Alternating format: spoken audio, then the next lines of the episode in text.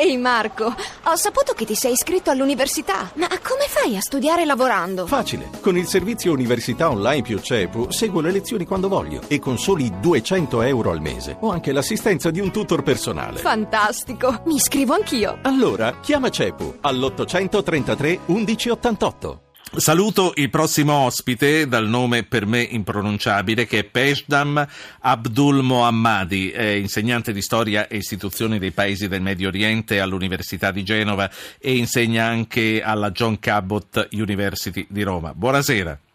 Buonasera, va benissimo Pejman, eh, non si preoccupi. Pejman, va bene, d'ora in poi. E io sono Ruggero, è molto piacere di conoscerci. Sentiamo, prima di entrare anche eh, nel merito del Medio Oriente, del ruolo dell'Iran, su cui lei ha da poco pubblicato un libro, sentiamo insieme i titoli del TG5. Buonasera, in prima pagina una giornata di reazioni molto importanti agli attacchi terroristici di Parigi. Maxi operazione a Molenbeek, un sobborgo di Bruxelles, si è tacciato tutto il quartiere, già noto per aver ospitato altri jihadisti, forse preso l'artificiere della strage. In fuga la mente Salah che aveva varcato sabato mattina il confine franco-belga beffando un posto di blocco, smentito il passaggio in Italia. Per i servizi francesi il comando che ha seminato la morte venerdì sera sarebbe stato stato formato da almeno 12 persone, sette i terroristi morti negli assalti kamikaze, cinque identificati, due belgi, un francese, un egiziano e un siriano. Hollanda, le Camere riunite a Versailles, la Francia è in guerra, ma non ha paura, vendicheremo i nostri morti, non siamo in uno scontro di civiltà perché questi assassini non ne hanno. Intensificati i raid. Pejnam, professore, eh, questo è quanto e quello che è successo venerdì sera a Roma ha fatto cancellare la visita del presidente iraniano iraniano Rouhani a quello che è successo a Parigi ha fatto cancellare la visita del presidente iraniano a Roma già sabato. Era una visita molto importante perché era la prima del presidente iraniano in Europa ed era stata scelta la città di Roma. Lei ha appena pubblicato L'Iran contemporaneo di Mondadori. Senta, Possiamo dire che in un qualche modo l'Iran ha saputo anticipare dei grossi cambiamenti globali, come la rivoluzione comeinista che ha dato il via all'Islam politico o l'onda verde del 2009 che anticipò nei fatti le primavere arabe. Quindi, se questa riflessione è giusta, c'è qualche cosa che noi possiamo scorgere oggi del nostro futuro guardando a Teheran?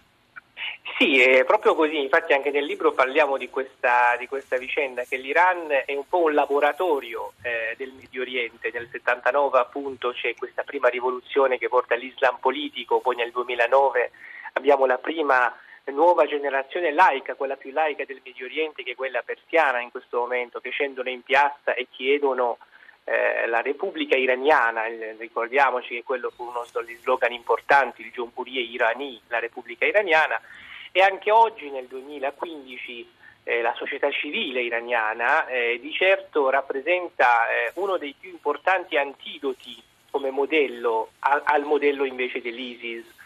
Dentro l'Iran in questo momento noi abbiamo una società civile eh, molto progressista, eh, molto interessante, si è visto anche proprio subito eh, che hanno solidarizzato con la questione francese andando davanti all'ambasciata francese a Teheran portando diciamo, i fiori, candele e sì. quant'altro. E questo è molto importante, quindi l'Iran è un laboratorio che può essere visto come un, un, momento di cambiamento del futuro, però parlo della società civile persiana. Certo, io faccio parlare intanto un ascoltatore, ricordando a chiunque ci stia ascoltando e voglia dire la sua sui fatti di Parigi e su tutto il resto, di mandare un messaggio col suo nome al 335 699 2949. Simone da Siena, buonasera. Sì, buonasera. E niente, volevo tornare sull'argomento guerra di religione, perché secondo me questa è una cosa pericolosissima. Guerra di religione o scontro di civiltà, cioè parole che sembrano parole d'ordine se, insomma, al giorno d'oggi. Perché chiaramente facciamo il gioco dell'ISIS. Ma lei ci crede o no che lo è? No, assolutamente non è assolutamente una guerra di religione, la religione è solo la motivazione che spinge eh, una persona a farsi saltare in aria, ad esempio, è un qualcosa completamente di irrazionale ma se noi utilizziamo lo stesso tipo di argomentazione, eh, prima di tutto perdiamo, perché noi non Sì. le nostre religioni, diciamo così, non prevedono questa possibilità e quindi saremo sconfitti Simone, consoliamoci almeno che nessun leader politico, nessun capo di Stato ha parlato di guerra, di religione o di scontro di civiltà. Queste sono No. le discussioni che serpeggiano nelle- negli incontri e nei dibattiti fra di noi. Grazie Simone. Ehm, Pejnam, eh, professore, ehm, quello che le volevo chiedere a proposito delle divisioni religiose, sunniti e sciiti, ci è stato detto anche questa sera, c'è una frattura religiosa che divide il mondo musulmano dalle origini, si è detto tutto comincia da lì, ma dietro la fede, professore, quali sono gli aspetti geopolitici contemporanei di questa divisione?